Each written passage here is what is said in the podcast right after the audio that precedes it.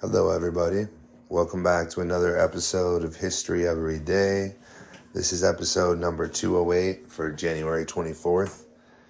And we're going to start off in 1915 during World War I, where the British Grand Fleet battle cruisers under Vice Admiral Sir David Beatty engaged Rear Admiral Franz von Hipper's battle cruisers in the Battle of Dogger Bank.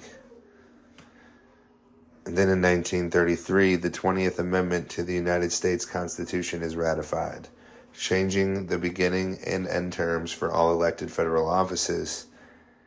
And finally, in 1943, during World War II, Franklin D. Roosevelt and Winston Churchill conclude a conference in Casablanca. I'm Austin Dahl, your host as always. Let's get into it and let's see what we can learn today.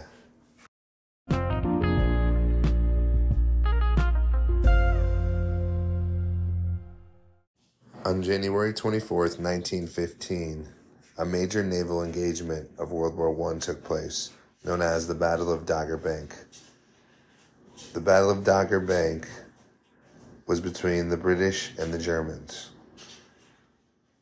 and it was sparked by German naval raids along the British east coast, intended to lure out and destroy portions of the British Grand Fleet. The British, having intercepted German radio communications, were forewarned and dispatched a force to intercept the German squadron. Despite the British having superior numbers and firepower, the, Brit- the Germans managed to escape into the fog, largely due to communication errors and mis- misjudgments on the British side. The German battle cruiser SMS Blucher was sunk, but the bulk of Hipper's force, including the more modern battle cruisers, returned to port. The British sustained damage to some of their ships but did not lose any, apart from the armored cruiser, the HMS Tiger.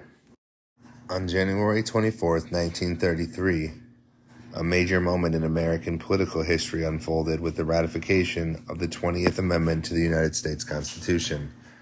The 20th Amendment, often referred to as the Lame Duck Amendment, fundamentally changed the dates for the start and end of the terms of elected federal officials including the president, vice president, senators, and representatives.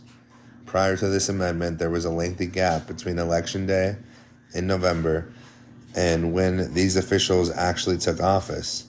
Presidents, for instance, were inaugurated on March 4th. The gap period often led to a lame duck, quote unquote, session in Congress, where outgoing members who might have been defeated in November election still had legislative power for several months. This often, this often resulted in inefficiency and a lack of accountability. Finally, on January 24, 1943, during World War II, President Franklin D. Roosevelt and British Prime Minister Winston Churchill concluded the Casablanca Conference. It was held in Casablanca, Morocco. This high level meeting was critical in shaping the Allied strategy for the later stages of World War II. The Casablanca Conference began on January 14th, and it was the first time Roosevelt and Churchill met since the United States entered the war. They were joined by military leaders from both countries, including American General Dwight D. Eisenhower and British General Bernard Law Montgomery, among many others. One notable absence was Soviet leader Joseph Stalin, who declined to attend due to the ongoing Battle of Stalingrad. Perhaps the most famous decision from the conference was the agreement that the Allies would accept nothing less than the unconditional surrender of Axis powers. This policy aimed to prevent negotiated peace agreements and ensure the complete defeat of Germany, Italy, and Japan. Thank you so much, everybody, for tuning in to another episode of History Every Day. Please give the podcast a rating and a follow on Spotify and Apple and I will see you all tomorrow for some more history action. Have a great rest of your day.